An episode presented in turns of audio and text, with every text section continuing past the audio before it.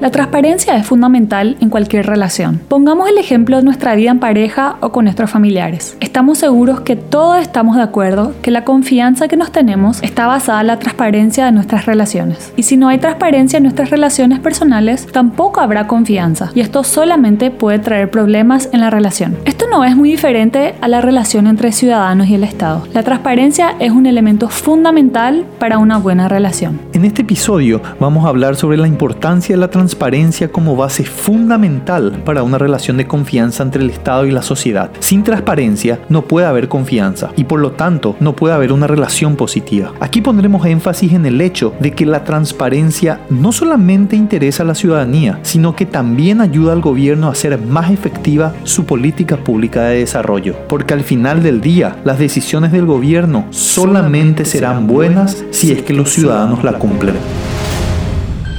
Bienvenidos. Esto es Punto Medio, el podcast donde exploramos con diferentes voces y perspectivas los dilemas del desarrollo económico y social del Paraguay.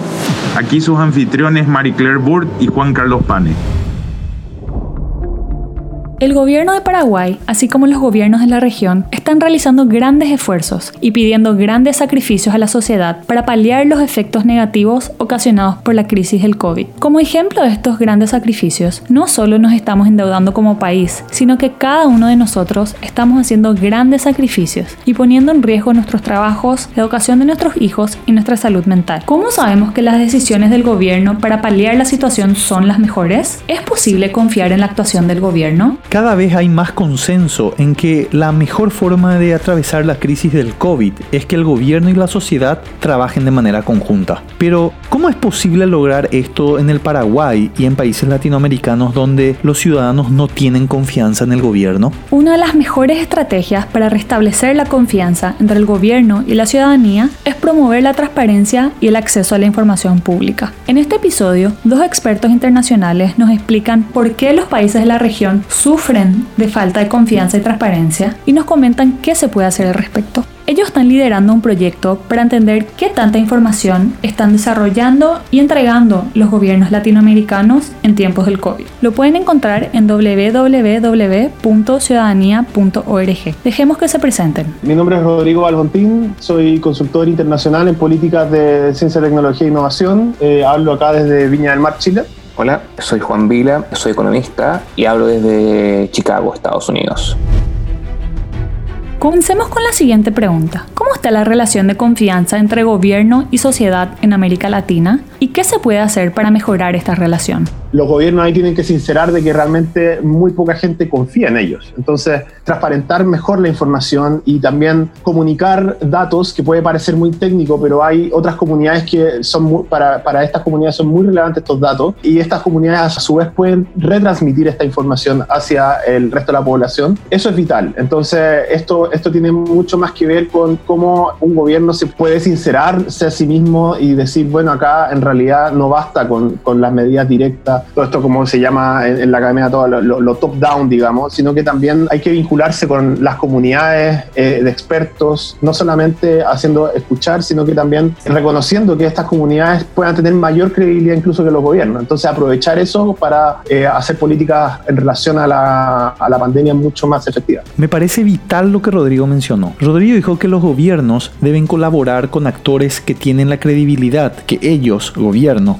no lo tienen, para que la sociedad confíe en las acciones que se están tomando. Por ejemplo, si un actor que tiene mucha credibilidad participa en las decisiones y actuaciones del gobierno, entonces nosotros los ciudadanos tendríamos mayor predisposición a creer que se hizo el mayor esfuerzo independientemente de los resultados. Juan, ¿cómo llegamos a esta situación de desconfianza y falta de comunicación con nuestros gobiernos? Además de la subinversión en ciencia y tecnología y en bienes públicos en general, una característica de los estados latinoamericanos no se quiere ponerse, es la falta de profundidad de Estado. O sea, puede llevar un ejemplo concreto que digo con eso. Estados Unidos ya tú tienes a los gobernadores. Eso en Latinoamérica por su naturaleza, su naturaleza más unitaria no, no existe en su gobernanza.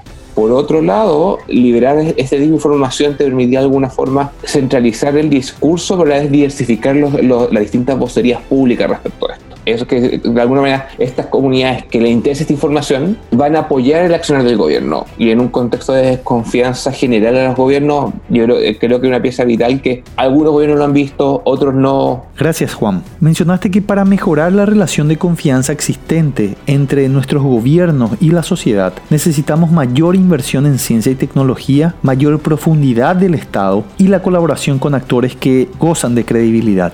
Rodrigo, ¿tenés algún ejemplo concreto en donde la falta de información, de datos, genera una mala relación entre el gobierno, la comunidad científica y la sociedad? han habido casos, bueno, por ejemplo acá en Chile, en que el gobierno toma determinadas medidas y después la prensa va a preguntarle a las comunidades científicas, al colegio médico, que, tiene un rol muy importante ahora con la pandemia. Entonces le, van a preguntarle, bueno, ¿qué le parece la medida que, tomó el gobierno respecto a, eh, no sé, cordones sanitarios o en su momento acá teníamos en Santiago, en Santiago habían cuarentenas dinámicas que dependían de distritos dentro de la ciudad? Y la respuesta era, no sé, porque no tengo los datos para evaluar si es que es una buena o mala medida. Entonces eso ayudaba a disminuir el efecto de la propia medida, porque cuando le preguntaban a los expertos no, no, no sabían, y claro, como los expertos en, ese sentido son bastante rigurosos en que no opinan si es que no tienen los datos adecuados, eso mermaba el, el efecto de, de, las medidas. Entonces, ese es un ejemplo concreto en, en, cómo eh, en un caso de baja confiabilidad en un gobierno, transparentar los datos, que a todo esto los datos son pocos porque se testea poco, puede ayudar a, a fortalecer una medida que puede que haya sido buena o mala, pero no se sabe. También ayuda a revertir un poco una especie de círculo vicioso entre creerle poco a los gobiernos y porque le creo poco, no voy a hacerle tanto caso. Y eso es muy delicado en contexto de pandemia. Es muy interesante, pero también muy difícil de resolver, porque sabemos que nuestros gobiernos tienen muy poca capacidad para generar datos. ¿Qué deberían de hacer los gobiernos para generar confianza en tiempos de pandemia? Sincerar el tema de que, bueno, hay baja capacidad de testeo. Acá en América Latina se testea muy poco, por lo tanto, nunca realmente vamos a lograr saber cuántos contagiados, cuántos fallecidos hay a ciencia cierta porque eh, no dan los test. Y eso a la larga la gente lo ve. O sea, el caso muy extremo fue lo, lo, trágico que pasó en, Guayaquil hace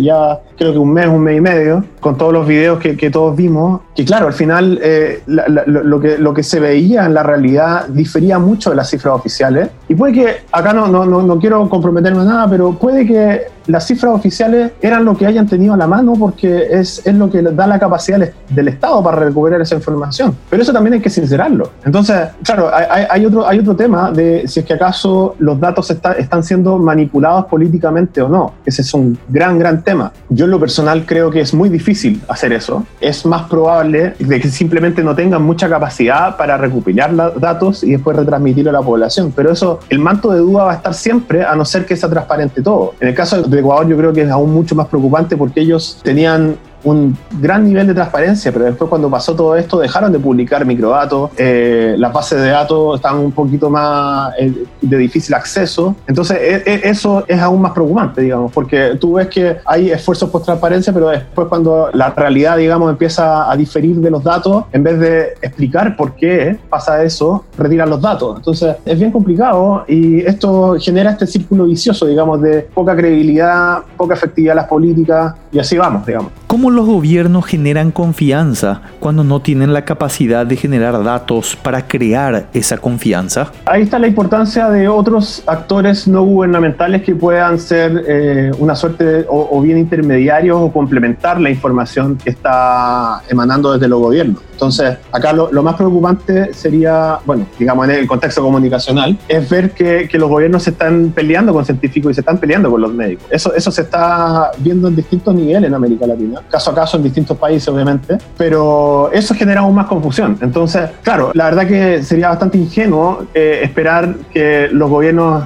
sinceren todo o que de un día para otro la gente le empiece a creer a los gobiernos, porque también los gobiernos han dado mucha razón para ello, pero hay, hay otros actores alrededor que, que, que hacen que esta relación no sea tan unilateral ni tan vertical. Entonces, mejorando la apertura de información, uno también a su vez puede ayudar, como decía Juan, a unificar los mensajes y a, lograr eh, también contener la información falsa que pueda, porque al final, digamos, el espacio, el espacio para las fake news y el espacio para la charlatanería también se abre mucho más a la medida que la información se va cerrando. Entonces, todo esto genera este, digamos, caldo de cultivo para tener poca información y a su vez pocas medidas y las pocas medidas que se toman son bastante ineficaces porque todo este componente, digamos, de, comportamiento no, no va a responder como se espera porque nadie cree en las políticas. Entonces, claro, no es que la gente tenga que confiar a, tonta y a ciega en los gobiernos ni, ni viceversa, pero también hay que considerar que existen otros actores alrededor.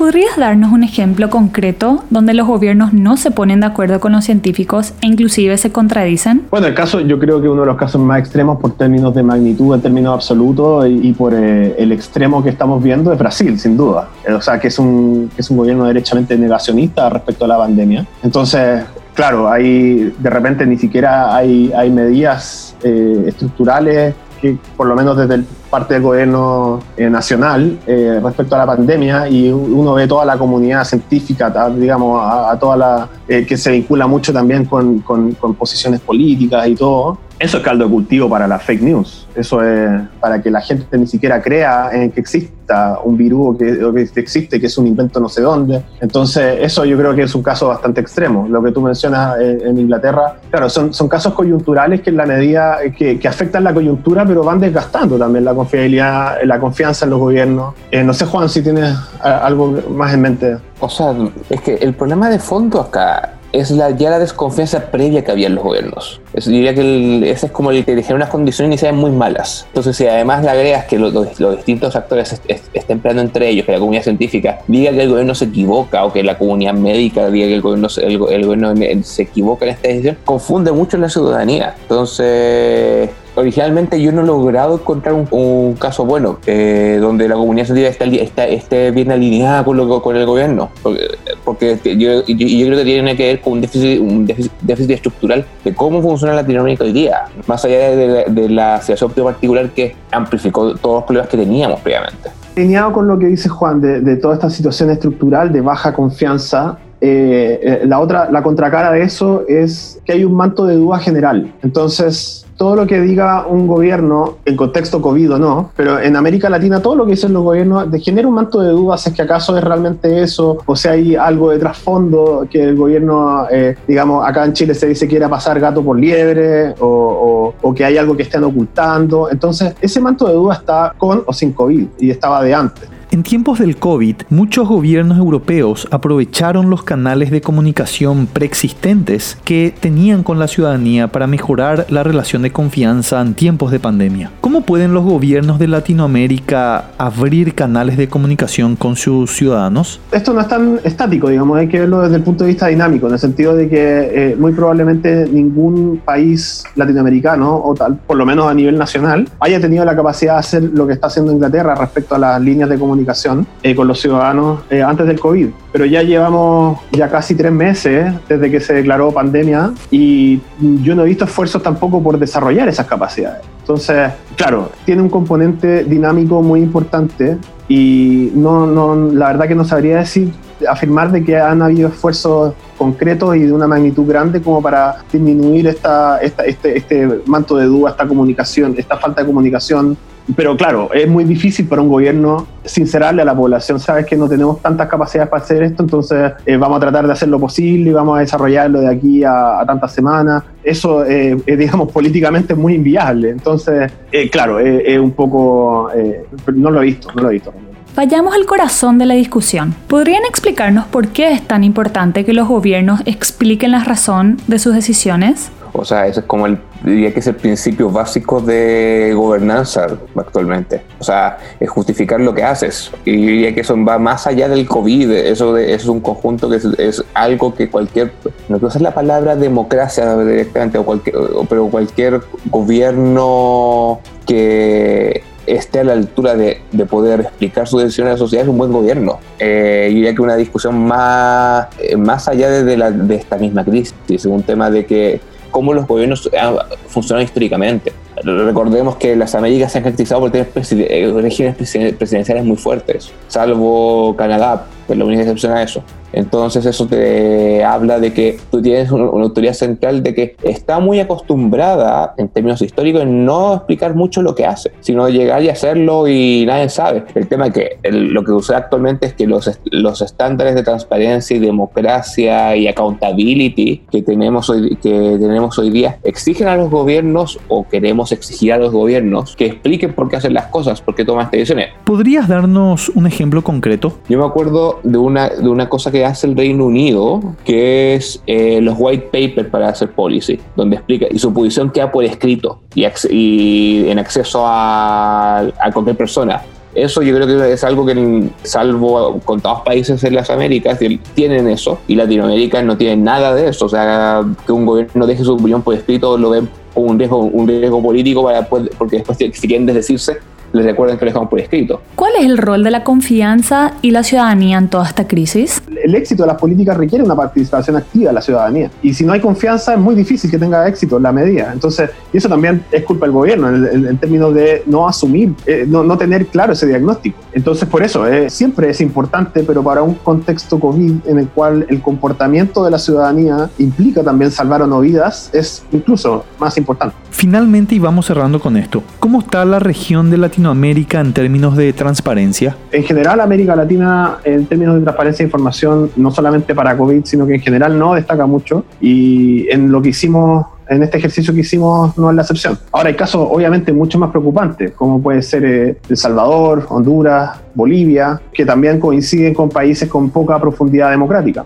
Muchas gracias Rodrigo y Juan por compartir con nosotros. Vamos a hacer una síntesis de lo que hablamos. 1. Los gobiernos deben aceptar que tienen bajos niveles de confianza con la ciudadanía y deben desarrollar sus acciones teniendo en cuenta esta baja confianza. Por ejemplo, siendo muy transparentes en todo lo que hacen. 2. Los gobiernos tienen que reconocer qué pueden y qué no pueden hacer para responder a la crisis y ser honestos con la ciudadanía. Además, tienen que saber pedir ayuda. Esto nos lleva al punto 3. Los gobiernos tienen que colaborar con actores que gozan de credibilidad. Por ejemplo, trabajar de cerca con la comunidad científica, líderes comunitarios y jóvenes. 4. El gobierno debe reconocer que las políticas públicas no se acatan automáticamente. Los ciudadanos son quienes tienen que cumplirlas y solo la cumplirán si entienden y confían en las decisiones del gobierno. Aquí la comunicación es clave. 5. La falta de transparencia afecta negativamente la relación de confianza entre ciudadanía y gobierno. En Paraguay vimos cómo los escándalos de corrupción afectaron de manera negativa la alta credibilidad que tuvo el Ministerio de Salud al inicio de la pandemia. Finalmente, es importante repetir que no solamente la ciudadanía se beneficia de la transparencia, sino que los gobiernos también pueden utilizarla como estrategia para restablecer la confianza entre ciudadanía y Estado y lograr que las políticas públicas se cumplan.